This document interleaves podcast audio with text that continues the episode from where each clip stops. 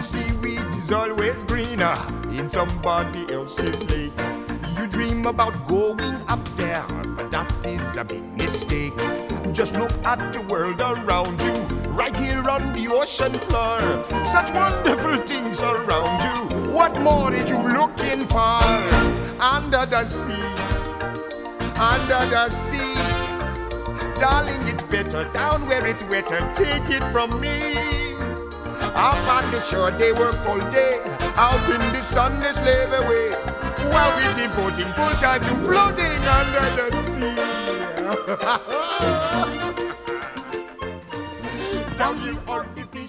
Hello, and welcome back to the Rewind. I'm Josh, and this is a podcast where I watch a bunch of movies and talk about them with my friends.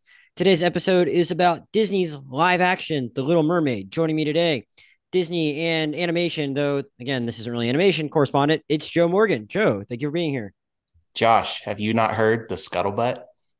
Oh, we're gonna get to the scuttlebutt, believe me. And uh, also joining me, uh, she just uh, finished hanging out with a, a rapping seagull. It's Kayla Lichtenstein. Kayla, how's it going? It's going okay. I'm very excited to talk about one of my childhood favorites, which is now a real life movie, which is what every little girl like us dreamed of. So Yeah, yeah. I'm, I'm curious to hear a little bit more about your relationship with this one. I'm, I'm not going to do much of a, you know, much of a, a plot rewind because you know that's uh that's these movies are an exercise in that all in and of themselves. But you know, the the newest version of The Little Mermaid is directed by Rob Marshall and written by David Magee. It stars uh, Halle Bailey in the title role. Uh, but you know, also has a whole uh, familiar cast of voices uh, uh, joining some of the other sea creatures, including uh, Melissa McCarthy as Ursula, Javier Bardem as King Triton, uh, Daveed Diggs as Sebastian, Jacob Tremblay as Flounder, and Awkwafina as the aforementioned Scuttle. And Prince Eric is played by uh, a white British guy named Jonah Hauer-King, and he looks every part the white British guy he is, and sounds like it too. Uh, and yeah, they make you know that's what they're doing with all these movies. Joe and I have talked about them a lot over the years, and it was now the Little Mermaid's turn to get the live action treatment. Uh, but I'm gonna start. I'm gonna start with Kayla, Joe, because Kayla, I uh, a, few a, a, a couple weeks ago, uh, shout out to your dad, who apparently is a listener to this podcast. He said, "Are you to do the podcast with the Little Mermaid with Josh?" I know that movie means a lot to you, and luckily we were able to you know, work it out for that to be the case. I didn't realize you know, uh, I didn't realize that this movie actually meant that much to you. I specifically remember watching the trailer with you when we saw Lyle Lyle Crocodile, and I jokingly told you, oh, "I'm not going to see that. They put a black person in it." And uh, and and we, we we had a laugh about all you know the bad faith reaction that this movie got when it was first announced with the casting. But I didn't at the time I didn't realize that you actually had a real relationship with the uh, with the 1989 movie. I'm curious, was it just like I mean, every child has like their their favorite of like the Disney movies uh, when they're growing up, or people of our age at least do. Was it like this was yours, or did the movie have an even uh, more bigger place in your childhood than beyond just being like your favorite of the Disney library? uh, I mean, my favorite of the Disney library is Beauty and the Beast. Okay. Um, So that that's a whole whole other thing. Mm. But I mean, this one, I'll put it this way: when there was a limited animated series, I watched it. I watched the limited animated like animated series. I got like the little like the cereal boxes with the little like necklaces and things that came with it. I mean, every little girl wanted to be a mermaid. Mm. And I mean, I've I probably wore this VHS tape out. Um, you know, we're big, like my family, we like going to the beach. Like some families love going to the mountains and the cabins, but no, we're we're beach people. Uh, we were actually talking a little bit before the pod went on that like, you know, Joe he's, you know, very familiar with this with St. Augustine and all those beach areas in Florida.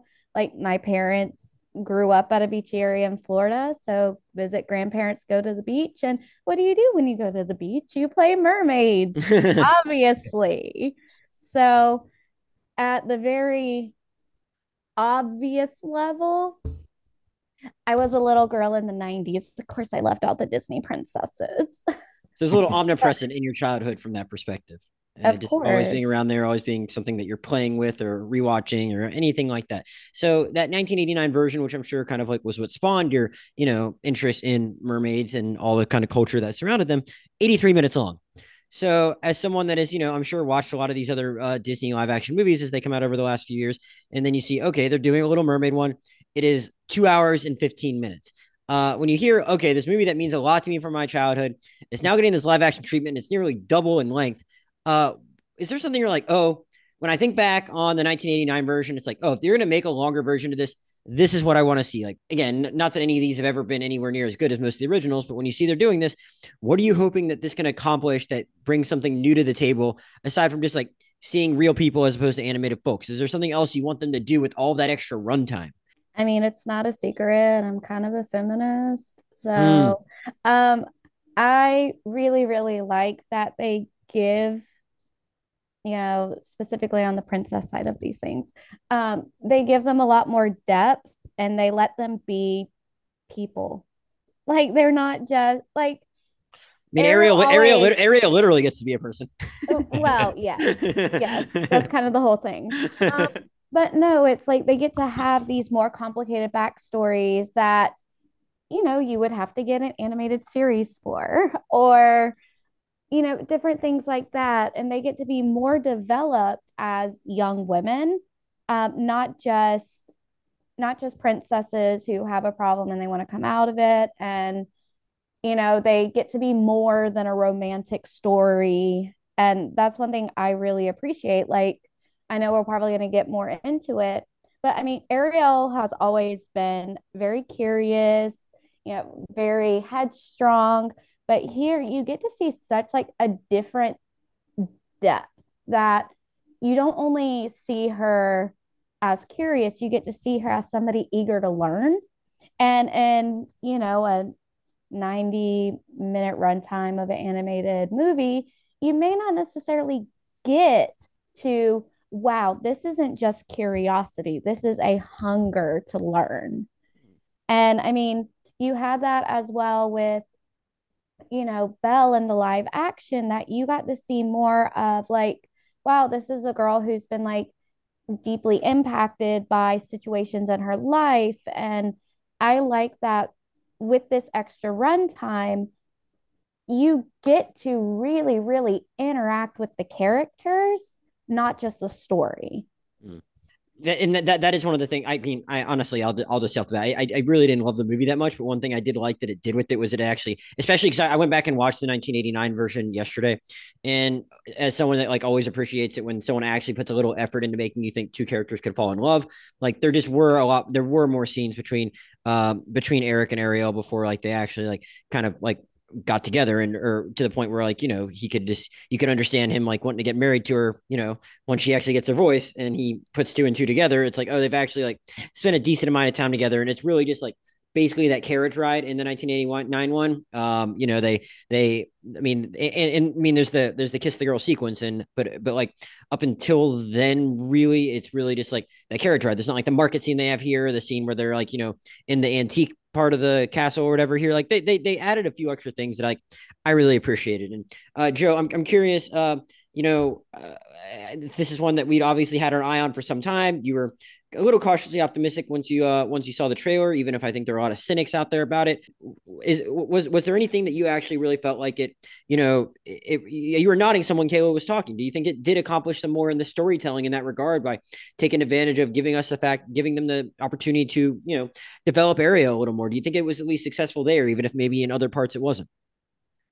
Yeah, so I'll preface this all by saying that um, three weeks ago, my my oldest daughter, who turns two and um, later in June, uh, she toddled up to her Disney princess figurines or whatever, and she picked up Ariel and said, "Mermaid," and ever since then, we've watched the original Little Mermaid every day.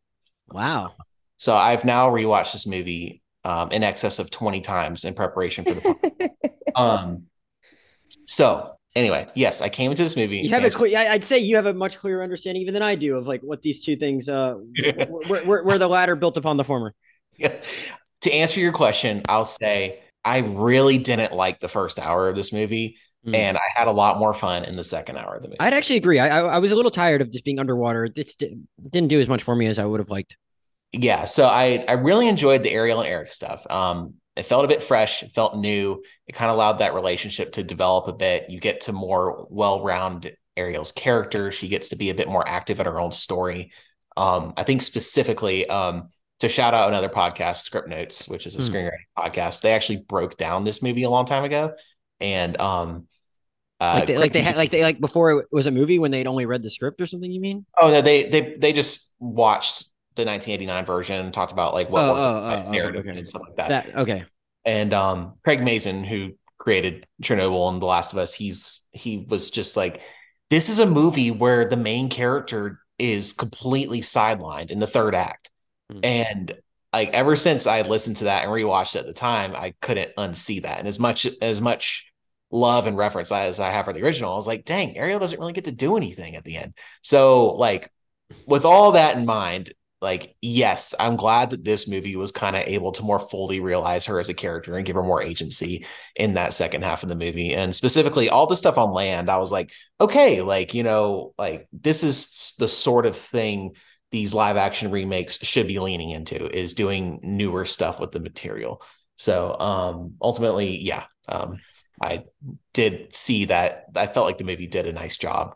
This um current release did a nice job with sort And of fleshing out that And we'll go um, back. We, we can go back and talk more about the fun stuff. But you mentioned that first hour, and do you, was it more like a um some of the stuff we've talked about with like the Lion King, where it's like this isn't really adding anything. Like looking at this fish talking that this looks like a fish. Was it was that stuff bothering you bothering you a little more? Was it the was it just like the the other visuals and and then or was it something else with like the writing of those characters under the sea? What what what what what, what did you struggle with in that part of the movie? there there's a couple of things there's you know I, I thought i thought halle bailey was fantastic in this. Like her singing voice is incredible and musically i thought she was able to take the music to places that jodi benson who is goaded all time she's wonderful but she was able to do something new with it. Um the actual direction of the scenes that were copying the original i just found so like just they don't they just don't measure up. And it's really hard as a viewer who has a lot of love for the original to truly engage with something like that when it's a very expensive but ultimately a replica of something that I appreciated more. And like you know I so part of your world like Halle crushes it. She sings mm-hmm. it amazingly, but the sequence honestly felt kind of rushed to me. And I don't feel like we got to spend as much time as we do in the original with it, which is shocking to me considering this movie is twice as long. Another underrated, but then like going and then Under the Sea, like I don't even want to get into it. Just mm. was just, you know, beautiful work by the visual effects artists, but it just misses that. It's funny. It's funny that you said that it felt rushed with her song because, like, I thought, you know, I thought everything that she sang, I, I really enjoyed, but like, it was really lacking in the other songs that weren't her. Like, Mhm. it felt like. Uh, I'm curious how you felt about this, Kayla, hook because I'm sure you have some affection for those original songs. Like, I don't know, Under the Sea, like, just it felt like it was lacking in a lot of energy eh, compared to like when I went back and watched the 1989 one. And it- and and and again, we're, we're I'm jumping back out of the water, but I thought Kiss the Girl went on forever and just felt very, very slow. And I was like caught off guard when I watched the 1989 one, like how much more fun it was than it was in the live action. Um, I think with all of that, Mhm. um, I think a lot of it is mentally we're wanting that scene for scene perfect recreation, but this isn't a drawn animation movie. You can't do that. And also, if they're trying to, like, specifically with the Under the Sea, um, you're not gonna have a saxophone playing fish. You're just not. why not? Why not? we got Sonic changed. Give the fish a saxophone. Come on, let's Yeah, go. but I think a lot of it is we're expecting this scene for scene perfect recreation, but we also have to remember that the original one um, was basically set in the waters of Denmark and kind of where the story was originally written, but they made it obvious, not obvious, that this was happening in the Caribbean. And so, like, they had to go off of for like Under the Sea, the fish, the aquatic life that's there in the Caribbean. And unfortunately, I didn't even I didn't even realize they were being that faithful. playing fish aren't, you know, plentiful there. I think you have to go to Denmark for that Oh, kind of show. okay. Um, So you, so you still so you, you did did you enjoy the performances about as much as you Yeah. expected to then the musical ones? yeah, I Good. did. But my personal, my personal kind of thing that I go about when I see these live action remakes Mhm. I go in with zero expectation. I'm like, okay, what I would love is a shot for shot recreation, but like that just isn't going to make sense. So I try to go in and have fairly low expectations. Um, well, shot for shot's not necessarily good. That's what they did in Lion King, and I, I Lion King struggled for it. right, right, exactly, exactly. Whereas, So- like something like like Aladdin, which Joe and I've also talked about, like they, they did some different stuff. You talk about giving like the, the princesses more agency. I, I I had some issues with Aladdin, but like it it did new stuff with Jasmine, which I liked. And Yeah. here, like I think we're talking about, like I think we did like the new stuff. It's just like in theory, like that the songs are something that are like work so well with the original that like I think people are just gonna be happy to have them like played at them loudly in a theater if you just like Right. bring make them happen with the same gusto that they should. And I just thought that I don't know if they did that with a couple of the big ones here, and then they and then they got um they got rid of um uh Les Poissons, right? So Now, I was just gonna say, you realize part of your world is actually a pretty short running song in Mhm. general. Um, so it may have not felt long enough, but it may have actually been pretty close to the actual time. But you also have to remember, like, this is also a new Ariel. Like, we have to kind of see her a little differently. Um, you know, we're able to do a lot more with her cavern um visually. So like it's gonna have to be a little bit different. Like it can't it can't be the exact same because while this is the same movie, this is not the same Ariel. Mhm. Does that make sense? Like she has the right Yeah, she has the same vibe, but we have to recognize she's not animated. Like Mm-hmm. this is a person.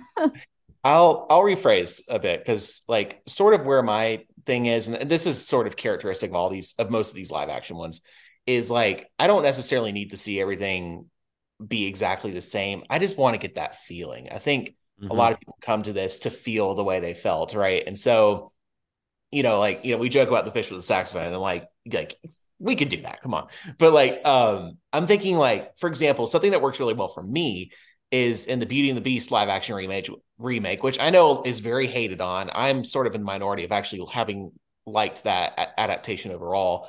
Like the remake of the Gaston song in that movie is quite different from the original, but it has the same energy and pizzazz to it that you get from that original movie.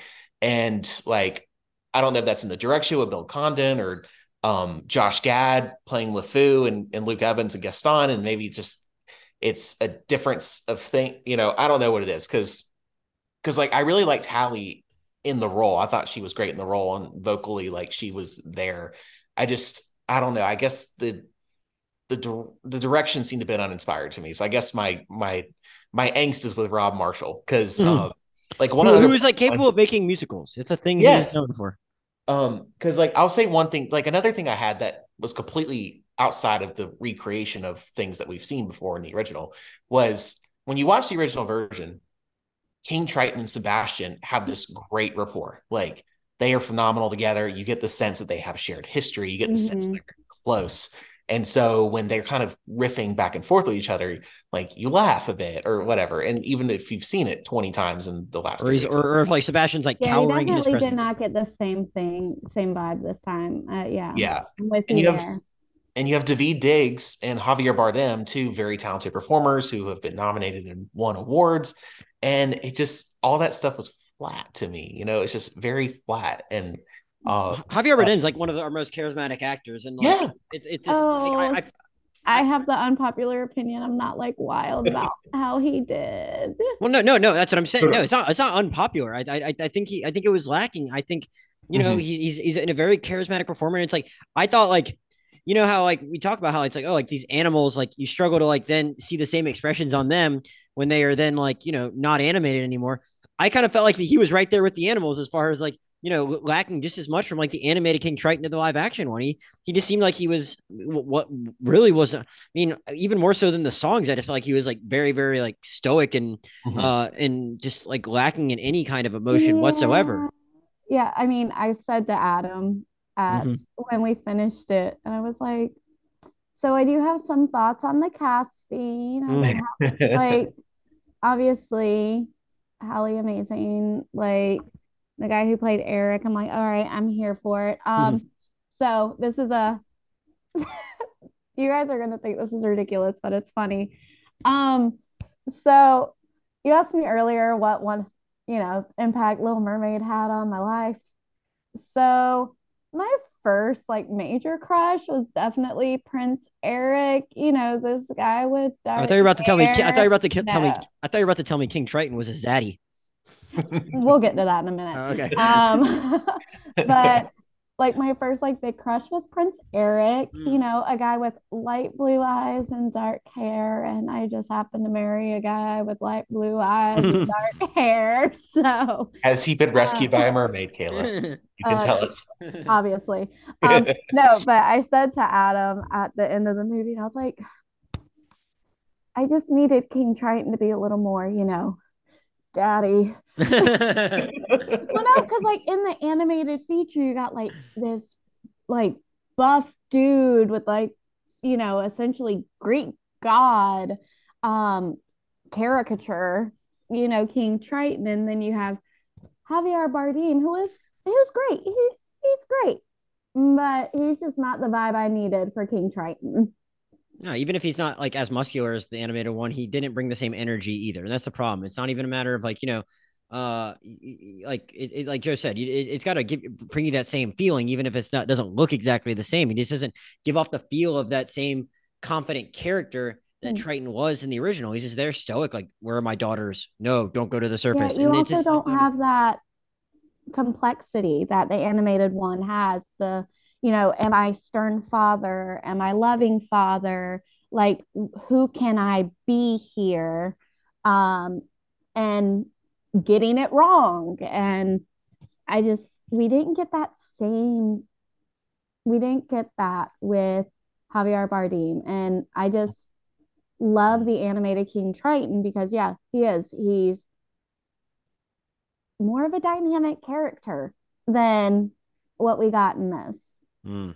And you can see he really loves Ariel too in the original. Like, so like when he does go off and have his tantrums, like it's just that much more painful, you know. Whereas this one, I don't like. I mean, Javier Bardem, obviously, like one of the one of our great actors, right? I mean, No Country for Old Men. I don't. We need to keep going, but just like this, I was just like, what is happening here? What is the disconnect? Right. Like, And even that like line in the end, um, like in the animated version, it's the now there's only one more thing, like how much I'm gonna miss her. right? And then they tried to give this the same line, but it's like how much I'm gonna miss my little one, but it just didn't hit the same way that the animated mm. one did. Where it's Yeah. like it just seemed like, oh yeah, how much I'm gonna miss my little one versus like this really emotional experience that you would, you know, think for King Triton.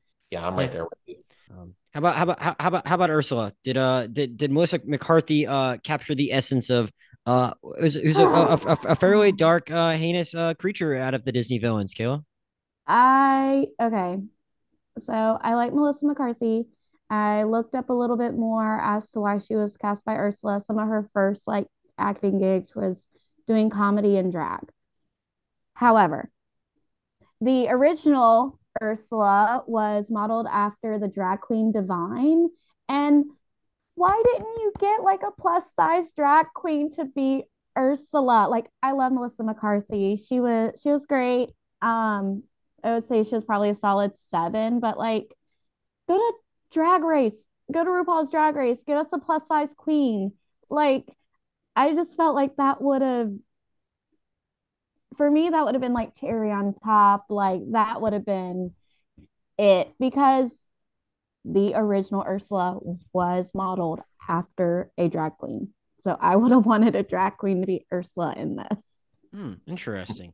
Uh, I, I yeah, I, I I did not know that part of her history. I saw somewhere that like I I, I don't I, I some I don't I feel like I saw somewhere I don't know what it was where someone said like someone threw out the possibility of of of um of Lizzo playing Ursula and Melissa McCarthy She was like asked- from what I heard. oh she did okay I didn't know she auditioned I just heard someone like threw that out there as like an that option. would have also been accept like acceptable. and I- and I heard Also, Melissa I love Lizzo. So until Melissa McCarthy's credit, she's like, "Well, yeah, that would have been awesome. I didn't even know they did that. I, I would have been totally for that too." And I, if, if someone had told me Lizzo was going to do it, so I mean, it, that that I feel like Lizzo could have even brought a different energy. Though I, I feel like Melissa McCarthy did.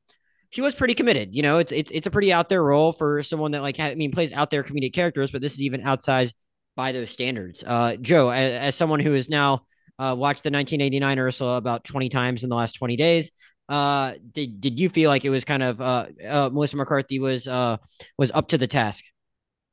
Um, I think she was up to the task, but I I I kind of get at one of the fundamental issues I have with um a lot of these remakes is mm.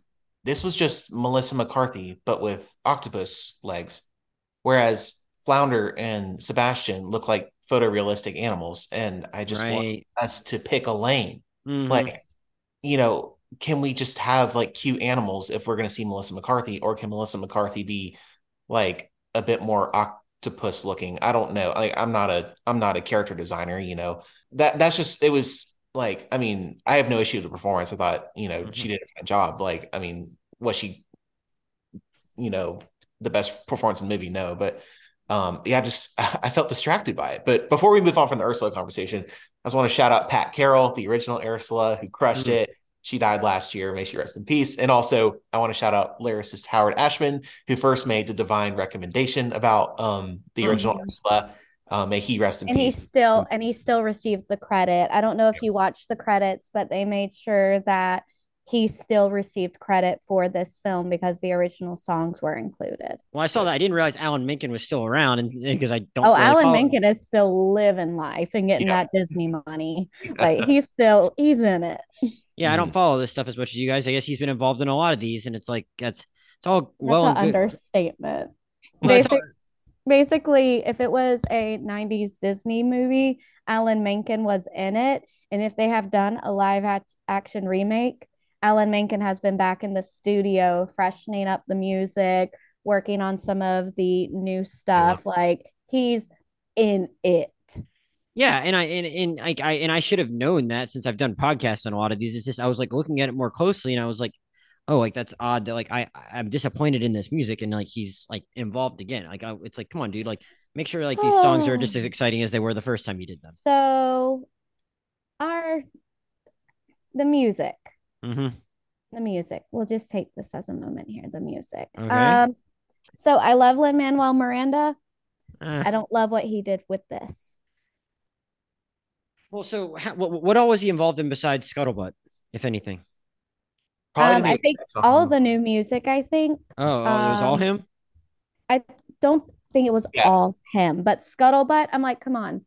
Daveed Diggs is on the cast. I'm like, they're gonna give Daveed Diggs a rap if Lin Manuel Miranda's in it. But as much as I love him, he does have a very, very distinct style.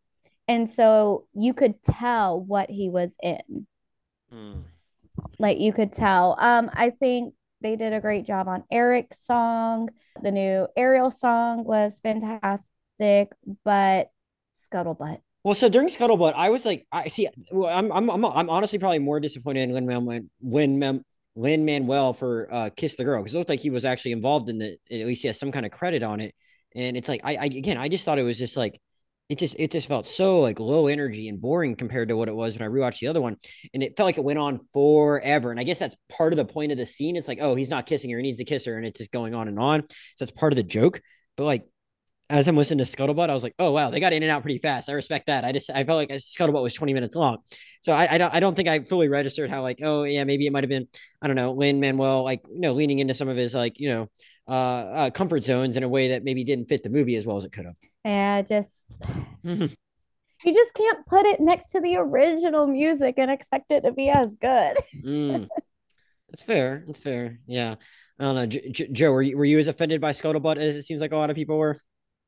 So I had the benefit of absorbing the full internet discourse before seeing the movie. Oh yeah. So um, you already knew um, it was coming. I knew it was coming. I did. I did. I avoided lyrics and all that stuff. So like when it happened, I sort of was taken aback by it because like I didn't know when it happened in the movie, and then I was like, oh, this is the famed scuttlebutt, and I was just like, oh, you know, I mean, it's a Lin Manuel Miranda thing, but uh, I would like to pivot pivot on the scuttlebutt and offer a scorching hot take Okay. Which I'm taking all of the online discourse about Awkwafina and just putting it over here in a box. This mm. is me acknowledging the Awkwafina discourse, which I just do not want to get into. Um, I mean, I love Awkwafina, but I thought she was great in this. She was, no, she was she was great in this. She was. She was A plus, and I like that they redid Scuttle. Like Mhm. instead of being a seagull, like allowing s- to like Scuttle to be a gannet, so we can have that gannet, gannet. I don't know how to say that. I just know how it's spelled. Yeah. Um, and like allowing to be underwater and interact underwater and kind of like making jokes about, oops, got to go up for air. Like Awkwafina was great. I loved her. I just didn't like Scuttlebutt. I don't, I don't think she I don't think she was any worse than anyone else would have been in that role. I, my, my take on Awkwafina is I want her to get back to making good movies. Um, Or but keep doing Nora from Queens. I, I I I only watched like the first couple episodes of that show. I think I, I that's I think she like committed to doing that before she realized her movie career was going to take off. But I don't think she's made great choices on her movie career since the farewell, aside from like Swan Song. And that was just a reminder. It's like, oh, you're capable of doing better stuff. Uh, so I mean, I I thought I thought Scuttle was fine. Scuttlebutt, I don't know. Uh, The thing of Scuttlebutt, I'll I'll say this too. Yeah. Um, well, first of all, with all due respect to Lin Manuel Miranda, I want Disney to know that there are other lyricists out there. Okay, that's that said. Um, Scuttlebutt was an attempt to do something different, and I was, but I am not a fan of the song. Um, but I admired the audacity of it, and um, like, and Josh, as you know, we've been talking about these for years at this point. Like, I am just, I am just going to take the small wins. They tried something new. Yeah, yeah. So Yeah, all right. Let, let- let me, let me give you guys a chance to talk about some of the good stuff a little more since we've well, dwelled on that a little bit. Uh, we all, it seems like uh, at least Joe is in agreement that we really like the stuff when they got out of the water. Uh, and I, th- I think that probably gets at what some of you liked about this, Kayla, too. And as far as like, you know, maybe giving Ariel a little more agency and like, you know, uh, and I, I, mean, there's a little bit of that in both movies, as, far as her taking the agents, ta taking it upon herself to like, you know, get out of the water, even if she has to, you know, get Ursula's assistance in doing that. But you get to see her just doing more stuff when she, Mhm. you know, actually gets into the castle and whatnot. What, what was there anything that you particularly liked about seeing this like expanded portion of the movie? Because that's where it feels like it really did its own thing and added a lot of stuff. Was this, you know, just this her hanging out in this castle and going around and doing stuff with Eric? Is there anything you particularly liked about like the, about that about about just about the out of water experience of this movie, Kayla? Okay, so I'll start with the big favorite of that. Um, I loved the exploring the island. Um, that whole sequence that yeah, it was a longer sequence, but it was fantastic because it's showing like so much more than oh la la, this is Eric's kingdom. It's like she's experiencing this whole new world that she's never been able yeah see what i did there? Um but that she hasn't been able to experience. And there was just one moment that i lost my mind. And it was where they were in the caribbean market. And and i say that because they were not subtle about it being you know in the caribbean area. They talk about it literally being a sugarcane plantation. Um, you can kind of look at how they have everything kind of set up around the island, palm trees, and you know, all of the people, the islanders. But when they had Jodi Benson pop up as the cameo and give her a freaking dingle hopper for dingle hopper. And I saw something where uh, people were even saying they're like, oh my God, this is even better because she's literally like passing her the trident, like passing her the torch as the next Ariel. So I love that they spent her time in the kingdom. She got to experience this joy and be part of this world that she wanted to be part of and experience it and learn it and realize that high heels are stupid and flat sandals are better and you know all of these other just like wonderful things that you know a 90 minute runtime isn't going to have enough time to fully develop.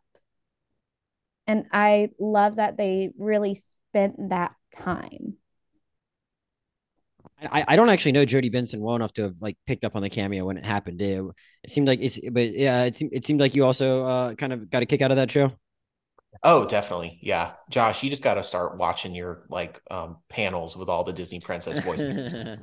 I, I didn't I, I didn't know until I was just like looking her up that like I that she reprised the voice briefly in the Ralph Breaks the Internet, uh, which we which we talked about way back when. But like I and th- there was all those there was a lot of cameos of the princesses in that movie. But like I just I, I just totally forgot about that sequence and how they actually did bring back a lot of the voices. So it's like I've actually you know consumed something that where she like voiced someone in the last five years aside from like, listening to the 1989 thing last night. I I, I just also kind of enjoy getting to see her.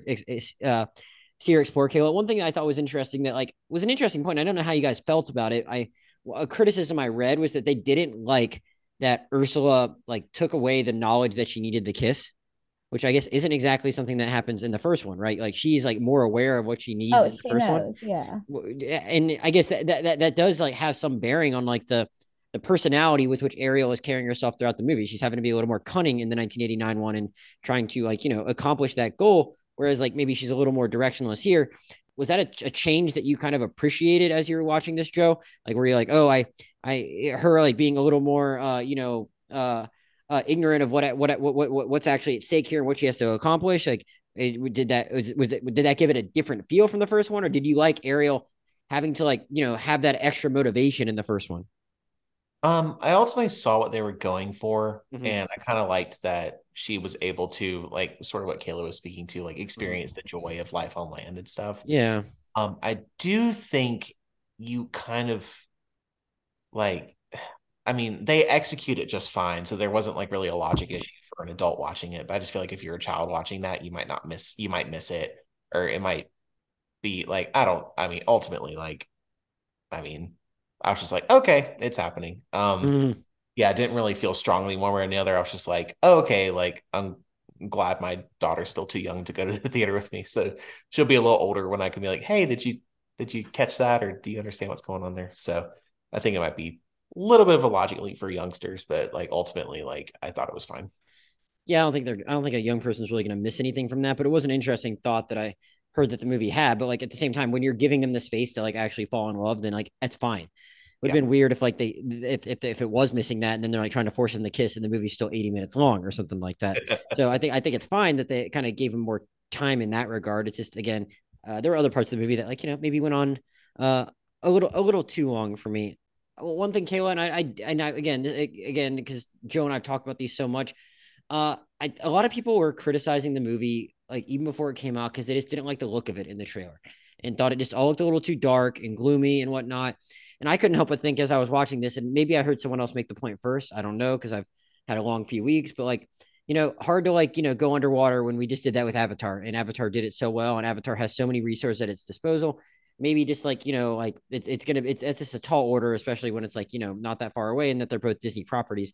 Uh, and I, I don't I don't know if I was consciously thinking about Avatar. I was watching this as I was watching this, but I was certainly thinking like, man, like I, I, you're gonna like make it live action. You need to like take advantage of whatever you can to like make it as vibrant as you can. And it, I, I, I, I did find myself a little disappointed that it's like, man, like this, this when they made this original one 34 years ago or 35 years ago, like you know, it's they probably had less tools at their disposal, and it looked a lot more colorful than this one. And it, the underwater parts are like incredibly dark. I'm wondering, was that something you found lacking at all, Kayla, or did that did did everything visually still work for you pretty much?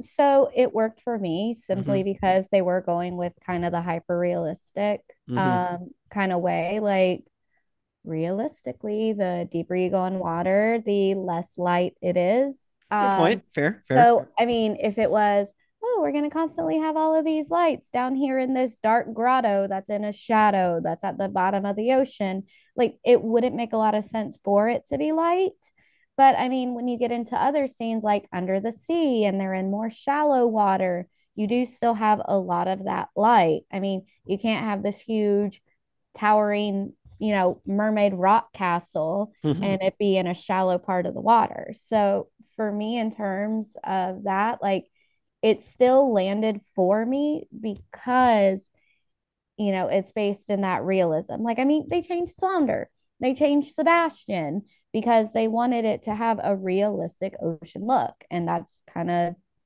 the vibe they were going for. And, you know, even down to, you know, having that realistic look is that, you know, the daughters of Triton are representative of the seven seas. And so the different daughters of Triton were, you know, ethnically aligned to their sea. instead of it's just all kind of generally white. Hmm. So, I mean, it made perfect sense to me. And yeah, sure, Avatar was a lot brighter for these underwater sequences, but one, James Cameron, two, it's in a very fictional place, you know, as in, you know, in contrast to it being a real place, but with mermaids. Uh, yeah, uh, yeah. I, I guess I didn't touch on that with you either, Joe. Though, like, did did you agree with Kayla that you like, uh, as far as like, you know, appreciating some of the realistic things that they did, like uh, with some of the other touches they did underwater, whether it be like the different kinds of princesses, or were there other visual flourishes that they had there that like, like, all right, he, this is a decent use of like the live action if you're gonna do it. Um, I thought everything they set out to do visually and what the artwork was accomplished and Mhm. accomplished well. It Disney kind of didn't do it any favors by releasing it after Way of Water. And also, you would think like, hey, James, like come over to the editing suite and just give Ah. these a look. Um, or, or or just like hey like try and replicate whatever they did there you know and just hang out underwater more than they did in uh in avatar they were just on the water in avatar like you know just like they got some good uh they got some good uh, technology obviously for when they did go underneath i mean like I, I i was like i was like i found myself more moved in avatar by the whale that just sat there with closed captioning than like the actual animals they tried to like you know uh sit and have talk which maybe like means something i don't really know what um yeah i i i i, I see what you're saying though um uh, actually, uh, before before you like do some final thoughts, Joe, I am curious because I, I, I you texted me earlier and you said, "Hey, as I was watching this last night, I had a moment of clarity," and I'm wondering, did, was, was was that? Did you mean more as as far as your thoughts on the movie as a whole, or did you have some bigger picture thoughts on uh, where this kind of stood in the, these exercises that these movies stood that like uh, the Little Mermaid 2023 like helped you know uh, crystallize for you? Like, what, what what did you mean by that when you sent me that tease via text message earlier? I I was watching the movie Mm-hmm. and I was like, okay, I've I mean, we've been doing this since I mean, like, I don't really Beauty and the Beast 2017. yeah, and I mean even before that with um Pete's like, Dragon was 2016. and Pete's Dragon and Yeah, yeah, even Tim Burton Alice in Wonderland way back. Mm-hmm. Um I was sitting there and I I just thought I was like, you know, they they really just learned all the long all the wrong lessons from the Jungle Book because if you can like rewind to 2016, right? Like the Jungle Book comes out and everybody lauded it. They're like, "Wow, this is incredible. Like what an amazing adaptation of this classic Disney film." Like I think the movie made close to a billion dollars worldwide, something like that, right? I don't. Did And- you did you did you really like the Jungle Book? I thought I thought it was I thought it was um I'm not as high on it as everybody. I haven't I haven't thought about it since I saw it. Really, I think I did do a podcast on it back in the day, but like I don't remember like loving it. I remember at the time it being very acclaimed, and it's sort of the Okay. movie that ultimately got Jon Favreau into to to uh, do uh, Mandalorian. I'm pretty sure, Right, right, right, right. Um, which you know is a Hollywood moment or whatever. I, I guess right, like big. One of the best things they've done, I mean, Yeah. is get Jon Favreau into the Star Wars universe. But Yeah. Um, I just I was sitting here. I was just like, you know, I, um, I just I was watching the movie and there's like I'm not gonna sit here and say it's a bad movie. Like I don't think it's a bad movie. Um, but I just think this overall experiment has failed. Like I just really think the live action experiment has just been a failure. And that's not to put all this on the Little Mermaid. I'm just sitting here and I'm just like, you know, we have how many more years of these, right? Like we have the Moana one coming up less than 10 years from the original's release. We have the Snow White starring uh starring uh, Rachel Zegler and Gal Gadot, right? Like um Barry I think Jenkins, Questlove making Lion an King too. Movie, like Barry Barry Jenkins, Lion King too. yeah, Barry Jenkins Lion King too, but at least I like I'm sort of excited for that one because Barry Jenkins and also like an original story. but also Lion King 2 was very, very good. yeah. um, it had the best soundtrack, yeah. Lion King 2, Simba's Pride is like top tier soundtrack. yeah. But like ultimately I was just like, you know, it's it's just disappointing, I guess. I'm just like, you know, and, and like maybe I'm coming to this point later than a lot of other people have. I just as someone who has a deep love for the Disney animation canon, I just watch these and I'm just like, I don't even think the new generation is getting anything out of these. I think they just like go to the theater, watch these, and then go home and like watch the original again. You I know? wonder. Well, I here's a think question. they're playing off of parents' nostalgia yeah, because, you know, our generation are having kids you know, you're having this experience with your kids. It's hmm. like, oh, they're doing a live action Little Mermaid remake. I remember loving The Mm-hmm. Little Mermaid. Let's go see it together. And that's how they're going to make their money off of it. Yeah. And I guess just like when you watch the original Little Mermaid, you love it, and they're making a live action one. I'm like, oh my gosh, I can't wait to see how realistically dark the ocean is. You know what I mean? Like, I feel like we've just like completely lost the plot on these remakes. Yeah, it's like, on- once once you have uh once you've created mermaids, you can then like I think take some more liberties and make the ocean brighter. It'd be my opinion. Though I I know. I, I, just- I, I get I, I but like I don't I don't like fault you, Kayla, for being able to take it at face value. But like I was more just like I'd rather like have some more vibrant stuff to look at, you know. So it's I just mean, one I of the take most of the live actions at face value. So that's just kind of how I decide to go into. sure, yeah, no, like I mean, it, whatever whatever whatever whatever works and it like get allows you to get the most out of it. But like it is a thought I had where I'm just like, yeah, I got it's just uh, kind of like dark, and I I feel like I just remember this other one seeming like more, you know, bright and colorful. And I mean, but like if it works for little kids, I mean. That's what really matters. But I'm curious from a financial perspective, Joe, because you would know a little bit more about like what goes into like a lot of the making of this stuff from a dollar standpoint. But like the budget, at least on Wikipedia for this movie, is 250 million. So probably actually somewhere north of that. So it's like, isn't there like a lot of people cynically are like, yeah, Disney's going to do this because they're going to use it as a way to make money, and people are going to want to go see this stuff. And like, sure, like it's going to in theory make money, and that the that the total like the, the total box office for it as of now is 414 million. That is more than 250 million. But is there kind of also an opportunity cost to like, you know, if you have a if you spend 250 million dollars on this, like what if you just spent 125 million dollars on two other animated movie or that original ideas? What if one of them turns into a big hit that from which you can then like make a bunch of new shit like you did with the Little Mermaid? Like it seems like like if you're gonna put that much money into one of these, like the margins aren't such that like it's necessarily worth it. And at the end of the day, possibly if like there's other stuff out there you could be doing that could like start your own like, where you could start your own thing with a lot of new characters. I don't know. Yeah, it's just like this is one of the great movie studios of the studio system, right? Disney, right? And like I'm not just talking about from the animation side. I'm talking about like in the 1950s, like Walt Disney having like a huge water tank and like literally building the Nautilus submarine from 20,000 leagues under the sea. Mhm. Like this is, you know, the studio that made Mary Poppins, you know, like like just classic like movies that have stood for decades in terms of theme parks and in living in like the mind of the general public. And I guess just Disney has Marvel making movies, they have Lucasfilm making movies, then they have their animation studios. And I guess I'm just like, And Pixar. yeah, and, yeah, and Pixar. And the output of the actual Walt Disney Studios, you know, is just remaking movies from the animated library for how many years? Like, I'm just saying, like, if we look back on this like 20 years from now, like, are we gonna have any sort of significant thing that's gonna matter? You know? I mean, yes.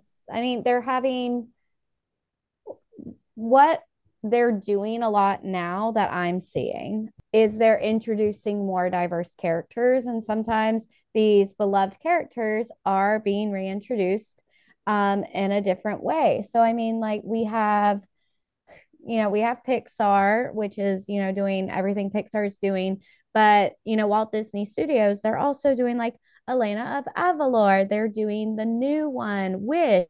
They just did Encanto. Like, so I mean, you know, if we think about it in terms of that, in terms of, I guess, like Disney eras, you know, we have obviously our Little Mermaid kicked off our Disney Renaissance, um, you know, for the 90s. But I think when we look at this, the live actions are going to end up being a blip over all the diverse characters that we're going to have now. And even even some of the, you know, lower hyped things like like Strange World. We had an interracial couple. We had um, we had an openly gay character, and I think that's what we're going to get more out of in this era of Disney. Are you know the diversification of the characters and the live actions as a whole is just kind of going to be a blip.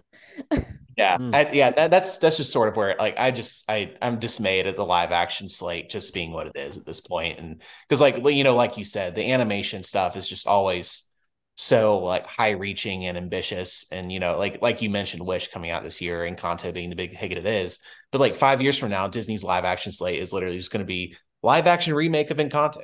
you know. so like, oh God. that's, that's, I'm- that's- What I'm also like, wondering though, hurting. what I'm also wondering if that's going to change soon. And I say that because of the change in D uh, Disney leadership. So I think a lot of this started rolling really when uh, Chapek was boss man. Um, and so I wonder if they already have, you know, okay, we already started this project, this project, this project. We have to finish it Mhm. instead of just scrapping it. And then now that Iger is back, um, if I think- things are going to change. I think Chapek was in and out so fast. Like a lot of this stuff had to have started like under Iger's last stint. Like, but I mean, uh, but who, who who Oh, knows? maybe like- I don't know. I felt like he was there forever. no, I mean, like for some for, for some people, I didn't like how he was doing it. I'm sure it felt that way, but like, he, I mean, eh, like a lot of the, something like this big is like you know, it's it's more than five years in the making, and like it, I so I, I it, but like you, you never know. Like all, all the all the studios are doing weird stuff now, so you know anything like this being somewhat of a disappointment could like have a big impact because you know you've seen so many people like scrapping projects and stuff like that over the last few years. Uh, though I do think Joe, we, bef- uh, I, and your point is well taken, Joe. I'm pretty dismayed by it too. Even if like I found things to like here and there of, of of these things the last few years. Let's just also shout out that we I think we were all relatively positive on Peter Pan and Wendy a couple weeks ago. Uh, Uh, you know, so like and and I don't I don't I don't I don't know what the budget for that one is. It's not on Wikipedia, but you know, at the end of the day. Um, you know, maybe you need like I, it's definitely not the level this one is, and maybe you just need to trust more filmmakers with David Lowery and be like, give them less resources for more freedom and let them do their own thing. And that might be the answer to like making these more enjoyable as opposed to just, you know, putting so much, uh, uh putting so many eggs in the basket of like, let's try and make this very similar and, um, and maybe change a thing here or there. Cause I, and you maybe you want to change more than a thing here or there. And that's, that's the secret. Cause I think we like the stuff here that they changed. I think we also though do need to take a little bit into consideration a lot of the filming for um especially like this live action happened in COVID. Sure. So they may have had some kind of like there may have been some things they had to change because of just how COVID filming went. They may had to scrap some things, they may had to add in some things. So like, you know, this film could have ended up being very different depending on COVID. Like I was reading earlier that Jodi Benson's like six second cameo took like several days to be able to film because of COVID restrictions. And so, like, I think we all do also kind of, when we look at some of these live actions, have to take that into consideration. And like, I saw where Jacob Tremblay, like, got the role at 13, but with everything with COVID, Mhm. he's now 16. Like, it took him, like, you know, three years to be able to record lines and fix it and blah, blah, blah, because, you know, we're sitting under, or were, we were sitting under all these restrictions. Mhm. Oh, fair point. Uh, I, I it's it, you know, so like if they if they if they get uh they, they they take a different approach to these things and don't have those kind of restraints at the same time, uh, yeah, you could you could get a much better output and uh and and and and, and who knows, like a, a- trusting a filmmaker like Barry Jenkins or something like The Lion King, where you don't have to rely on uh you know any people at all. As much as Joe and I thought that hamstrung them on the first Lion King remake, uh, this one, you know, it's a filmmaker we really trust and doesn't have to worry about any kind of like COVID issues. And, you know, maybe that just results in a better product. I don't know. But yeah, like there, there's still, we'll still see him. We'll still talk about him, but hopefully they figure some stuff out. Uh, Joe, any other final thoughts on, you know, the state of the world in movies or just, uh, or, or Little Mermaid or anything else before you wrap up? Shout out to Halle Bailey, who was just great. And Yeah, let's, um, let's not let's not get lost. Let that get lost in everything. Like they found a star, you know, and or I don't know if they found her. She was already you know had a good music career, but like they she was the her. first one who auditioned. Oh, I didn't know that. I, I didn't. I didn't know that part of the story. But like, I mean, uh, good, good on them. Like, she wasn't the problem at all. You know, to the extent Yeah. there was one. I'll say this: she was already a star, right? I like I like when our stars make it onto the movie screen. Like I I Mm. I would like I would like more of that. I think that's as, as opposed to you know just being all online and on TikTok and all that stuff. Like let's let's get So- them back to I movies like too. That thought. So what you're saying is Lizzo should have been Ursula. That's what I'm Yes, hearing. yes, Mm. yes. Kayla, any other I mean, final? Oh, It was Ursula. Like imagine Ursula playing the violin. Like come on, like let's do that. Uh, she plays the flute. the Thank you very flute. Joe, flute. Thank Oh, why very did I think violin? Oh no. Well, you were Yeah. wrong. Yeah, on, Get get with it. All the kids know that. Uh, Kay- Kayla, any other final thoughts on the Little Mermaid 2023? So I think it does deserve a rewatch. Um, Mm. I did watch it once in theaters. I was saying about rewatching it, but timing just didn't work out. But I do think this one is worth a rewatch. Um, you know, going into it with having expectations, with knowing what to look for, and getting to get past the wonder for me personally, and then get to really like watch the movie a second time. Because the first time for me was it was wonder. And I will say one thing that I've found to be pretty amazing about the whole Little Mermaid just hype for the 2023, it's been really amazing seeing, you know, all of these little girls who Ariel now looks like them. Mhm. And that's been pretty amazing to see. And it's been really amazing to see, like on TikTok, you know, all of these Black women having like these amazing emotional reactions where they're like, oh my God, this princess I've been watching forever now looks like me. And so, like, I think this movie is going to have such like a cultural impact, you know, especially like for little girls who get to be curious. And their goal is not to go and fall in love. It's to be curious, it's to learn, it's to experience. And just I'm I'm ready for a rewatch so I can switch out of my excitement lens and be able to like really look at the movie, Mm. you know, and see that it wasn't necessarily like made for me as a very like plain white woman. Like this wasn't made for me, and I recognize that. And I'm excited to rewatch it in that different lens.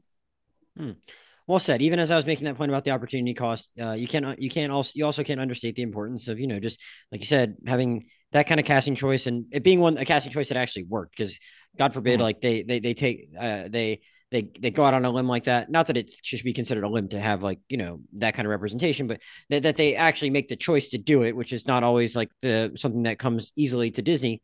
Uh, and then the person ends up not being good, then that would like that would just scare too many people off from taking uh that from making that kind of choice. So uh, it's great that Halle Bailey was as good as she was, and I would like to echo a lot of Kayla's sentiments, even if I didn't like the movie as much as she did. Uh, Joe, before we get out of here, anything else you've been watching recently, uh, besides uh, The Little Mermaid on a loop that you would like to recommend to the listeners before we get out of here? Um, I'd like to shout out um, since it's Pride Month and also since we're talking about the Little Mermaid. There's a great documentary about the late Howard Ashman on Disney Plus, simply called Mm. Howard. Good. It's so Um, good. Yeah, it's it's basically a recap of his entire life and his work at Disney as well as his work on the stage. Uh, just a wonder, wonderful, wonderful, talented man. And if you have ever hummed along or sang along to any of those Disney songs, you'll really enjoy uh, that picture. That's a good recommendation. I've never actually watched that, and I've, I've kind of heard it's good, and I just I hadn't made it a priority, so I'll have to try and get to that. Did you know he did Little Shop of Horrors? I did not. Wow. Uh, a very accomplished career. Uh, Kayla, anything you've been watching recently you would like to direct the listeners to? Um, so I've been watching For All Mankind on Apple Plus, Hell yeah. Apple TV Plus. Um, I'm in season three, so I'm working through it slowly but surely. Um, so that's been a really enjoyable watch. That I'm literally wearing a NASA sweatshirt right now, so that should tell you my Oh. interest in, you know, Let me just say, if you're hoping, let, let me just say, let me, let me just say, if you're hoping there's going to be uh, less Danny going forward, don't don't don't waste your energy. Unfortunately, there is. but no, that one's been a really, really enjoyable watch. And oh man, what else have I been watching? I'm totally blanking on it now. So, Mhm. but For All Mankind's the one that's kind of like forefront in my mind where, you know, if you haven't heard of it, it's basically, you know, a altered history where it's what if the Russians got to the moon first? But then the space, then but then the space race didn't end. yeah, but the space race didn't end. So, um, you know, some people that we know from space history show up throughout it. So it's it's a good watch. I've enjoyed it. Yeah, uh, great recommendation. Uh, uh, they're doing a season four, and but it's just like you know, seasons one and two are incredible. Season three just really good too. Just like a little too much of the Stevens kids. My recommendation, I think, no, no, I'll I'll, I'll say people should check out because I actually have a lot to watch since I was on vacation last week. Uh, or I've watched a lot, so I have a lot to recommend because I was on vacation last week. But I got others coming up, so I'll say for this episode, I'll recommend uh Freevee's Jury Duty. If you guys, of you guys saw that, it's the I don't even know how to describe it, but it's it's it's uh it's like kind of like a mix of docu documentary slash uh reality TV where you know everyone is an actor except for one guy uh, on this jury and they they're they're I don't I I I'm, I'm waiting until I finish it to see exactly how they actually trick this guy into doing it. But apparently, literally everyone in here, including James Marsden playing himself, because it's an LA County jury. And you know, as someone that's a lawyer who I feel like it's harder for me to enjoy legal things the more I learn about the law because I nitpick it too much. I've actually like really enjoyed this, and it's been seeing a different side of the legal system because you know, like ju- lawyers don't usually get picked for jury duty. Uh, and I and I I got I got I got summoned for jury duty earlier this year, but I didn't even make it into a courtroom. Uh, so it's like it's you're still getting the kind of I'm sure they consulted like real legal people on it, but like even if it's not all realistic, but it doesn't really matter because you're seeing it from the perspective of like this layperson who thinks he's on in on the real thing. So it's entertaining nonetheless because you know it's not exactly supposed to be the real thing. They do a really good job of improving around this guy named Ronald who is not actually on the jury, and I'm like halfway through it, so they're still like in the trial and they're sequestered. And I don't, I again, I'm really looking forward to reading more about it when I finish it to see how they like got this guy involved in the show. But it's really really funny. So, uh, oh, and I do also want to throw out the recommendation that if you do mm-hmm. want to carve out two and a half hours to go to the theater to go mm. see um, Spider Verse. Mm, yes, I the, the, the next episode of the podcast after this one will be on that. So uh, it's very good. I plan on trying to make it again. Just harder for me to do that these days when I don't have a movie theater across the street. But uh, I think I'm going to try and do it Tuesday night. So we'll see. Uh, Joe, uh, before we get out of here, you want to plug anything, Twitter, Letterboxd, anything like that? Yeah, uh, I'm on Letterboxd at uh, the letter J Parker Morgan, mm-hmm. um, where I just reviewed Flamin' Hot, um, mm. basically using a quote from Game Night. So anyway. Well, I the, the latter is a great movie. I've seen mixed things about the former, but uh, good, yeah. good, good to know. Uh, Kay- Kayla, you want to plug anything personally, social media wise?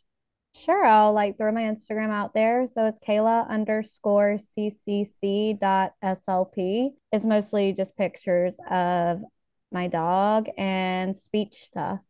So if that's something you're interested in, my dog is very cute. How can that be profitable for Frito Lay, Joe? How can it be? Uh, uh, I, as usual, I'm Josh Jurnovoi, J O S H J U R N O V O I. I'm both Twitter and Letterboxd. Podcast email is uh, RewindMoviePod at gmail.com. Podcast Twitter is at RewindMoviePod. Like I said, coming up next on the podcast, Spider Man Across the Spider Verse. Uh, go go watch it if you haven't already, and the, and then come then come listen to us in in our next episode. But I want to thank Kayla and Joe for joining me. I want to thank all of you for listening, and we'll see you next time.